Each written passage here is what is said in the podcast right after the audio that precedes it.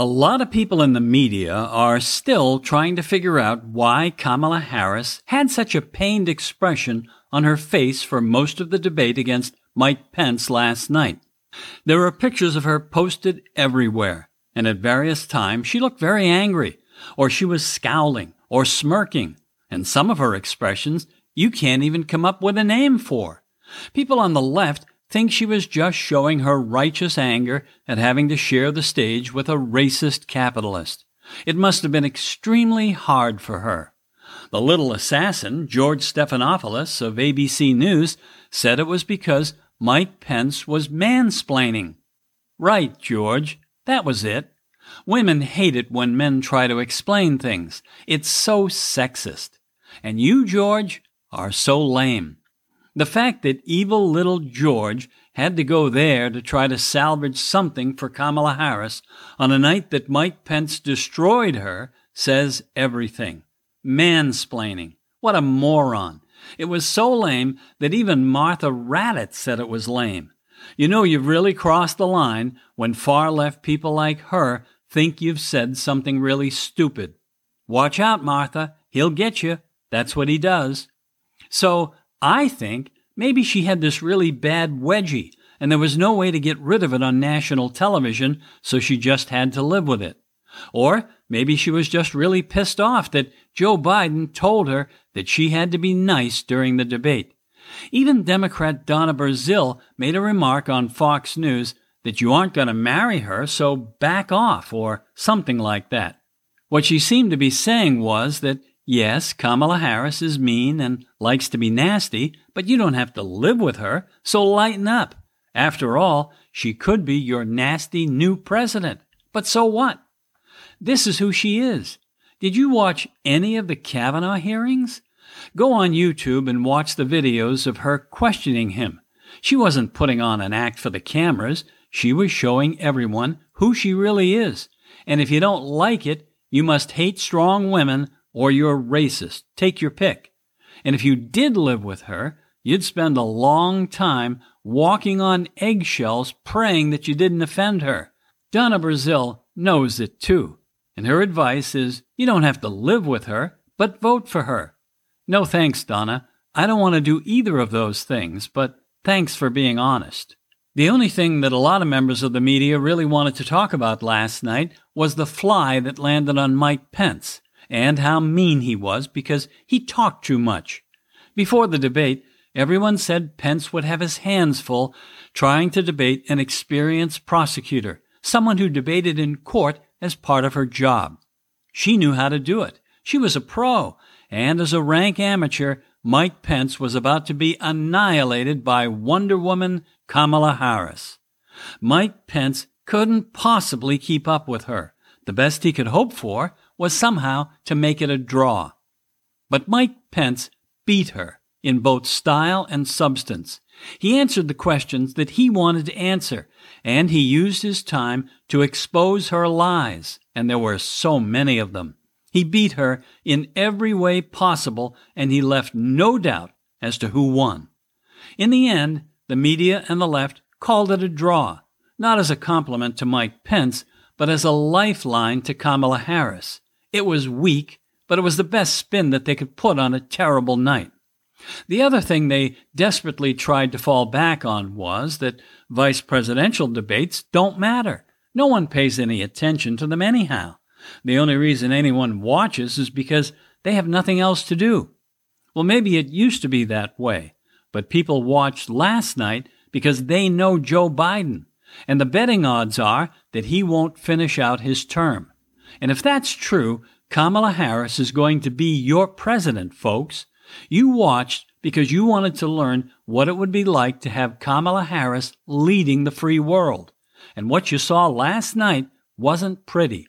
What you saw last night was a woman who looked like she wanted to jump over the plexiglass barriers and put her hands around Mike Pence's throat and strangle him. But she couldn't because Joe Biden told her to be nice. We're ahead, Kamala. All you have to do is sit there and smile and be nice. If you can just do that, we can win this thing, and then you can be president. But Kamala couldn't pull it off. She just couldn't do it. She could have been up for an Academy Award if she just made her smile look real. But instead, all she could manage was that I've got a really bad wedgie face. Now, this doesn't mean that Mike Pence saved the day for his team and that a Trump Pence victory is a done deal, but it should help stop the bleeding for a while at least. President Trump has already made a huge mistake this morning by saying he won't participate in the debate next week with Joe Biden because it's going to be a virtual debate. He could have at least given it a day before stepping on the results of last night. Now, instead of having everyone talk about how great Mike Pence did, they're talking about Trump and his refusal to debate. The man is a great president and also his own worst enemy. I've never seen anyone who can turn victory into defeat as often as he can. Mike Pence did a great job last night, and now no one's talking about it. Joe Biden and Kamala Harris were saved not by members of the media, but by the president. The press tried desperately last night to say anything to salvage something from a horrible night for Democrats, but they couldn't do it. Instead, President Trump rides to the rescue of Joe Biden and Kamala Harris by changing the subject too soon. I hope Kamala sends him a nice thank you note. Mike Pence did a great job last night of exposing Kamala Harris and Joe Biden. They've been hiding from the issues for a long time, and last night he did a good job exposing them. He had to. From the beginning, moderator Susan Page was all in for helping Kamala. But despite her best efforts, Harris imploded. Susan Page wasn't going to ask about packing the Supreme Court. How could she justify not asking such an important question is beyond belief, but she wasn't going to ask about it. Mike Pence did, and Kamala ducked and dived and bobbed and weaved and then just refused to answer. We already know the answer. She would support packing the court because she had admitted it before the debate. But last night, she wouldn't answer the question. It's a question that in normal times would be critical because it goes to fundamentally changing the way we've always governed America. It clearly shows how little regard Biden and Harris and the rest of the Democrats hold for the Constitution. It should disqualify them from ever holding office, but it won't because the media will ignore it or downplay it. It's unbelievable that so many Americans have become so ignorant of the three branches of government and the role that each branch should play. It's unbelievable that so many Americans don't understand that the reason the left wants to pack the court is because their ideas for America's future are so bad, so frightening, that they could never legislate them. So instead, they want to install a corrupt Supreme Court to enact programs that will enslave us all to an authoritarian socialist state. This isn't a reality show, America. This is real. And they do want to take away your freedom. And you better start taking it seriously. When Joe Biden and Kamala Harris refuse to tell people that they'll pack the Supreme Court, it should immediately put up a big red flag for everyone to see. Their poll numbers should plummet to next to nothing, but they don't. And the only explanation is either ignorance or stupidity or both. And I loved another answer Kamala Harris gave last night. I don't remember the entire quote, but she was trying to explain the philosophy of the Biden Harris foreign policy. She said that Joe makes it all so simple. Foreign policy is about getting people to like you. Foreign policy is about getting people to like you? That sounds a lot like Joe Biden's philosophy on how to get elected. Get people to like you. Forget about a plan to make the economy better or keep us safe or educate our children. It all boils down to getting people to like you. We can now throw away all of the books that have ever been written about foreign policy over the years because Kamala Harris says it's all about being liked. If only Machiavelli had known this, or Talleyrand, or Thucydides, who wasted all that time writing about the Peloponnesian War. Joe Biden sums up foreign policy in one simple sentence. It's so brilliant. Just make the other guy like you. And how do you know if the other guy likes you? He gives your son a big contract worth millions of dollars for doing nothing. And how do you get foreign leaders to like you? You make concessions, fool. Give them what they want. Don't ask for anything in return, just give them anything so they say nice things about you. I'm sure that a lot of world leaders, both friends and enemies, are praying for Joe Biden to be elected. Remember in the movie Patton when he asked the chaplain to write a prayer asking God for good weather so he could attack the Germans and kill them? Well, world leaders are saying prayers to their gods now because electing Joe Biden will be the answer to their prayers. America will once again have a weak and feckless foreign policy that destabilizes the world. The Palestinians can continue to embrace terrorism. Iran will get their nukes and they can wipe out Israel if they want. NATO will no longer be asked to defend themselves, so they won't.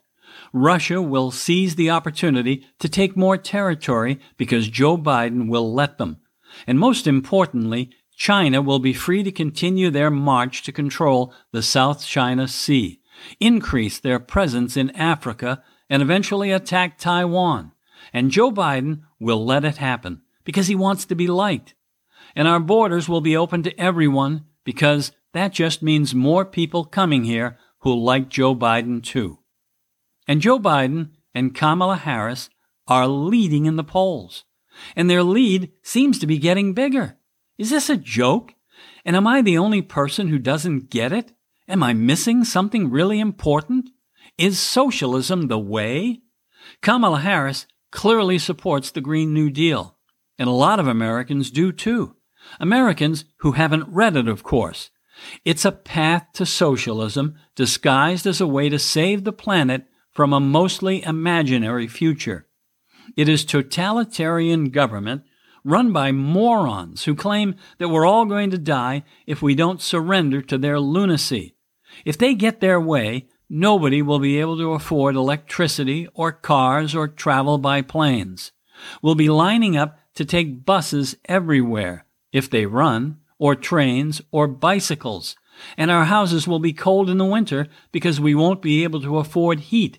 And there'll be electrical shutdowns almost daily, like in California and Germany. But we can pat ourselves on the back because we'll be morally superior. And that's the most important thing in the world to liberals. You know who won't be morally superior? The Chinese and the Russians and the Iranians and a lot of other people who are praying for a Joe Biden win. They'll all be waiting, waiting for the eventual collapse of America so they can take over. And the left will like that because America is so bad and deserves to be defeated. If you vote for Joe Biden and Kamala Harris, this might be our future. This is what they're willing to accept so they can have power. President Trump surely has his faults, and they can be very annoying too. But like Donna Brazile says, you don't have to live with him.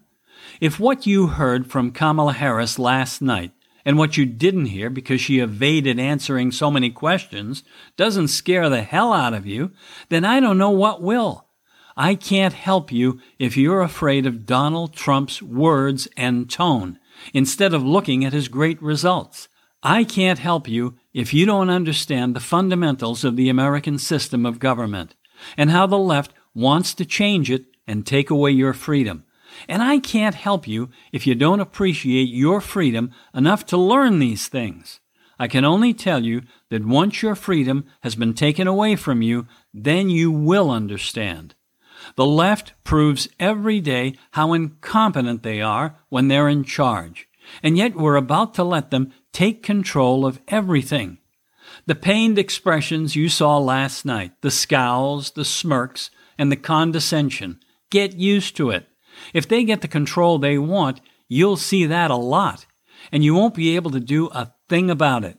Every time you ask a question or disagree with them, you'll see the scowls and the smirks because they will have the power.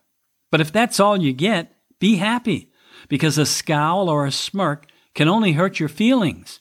When socialists put their policies into effect, they usually wind up doing a lot more than smirking or scowling because people hate their policies. And the only way to make them accept these bad policies is to threaten them and sometimes put them into prison. The hardest thing Kamala Harris had to do last night was to try to come across as a nice person.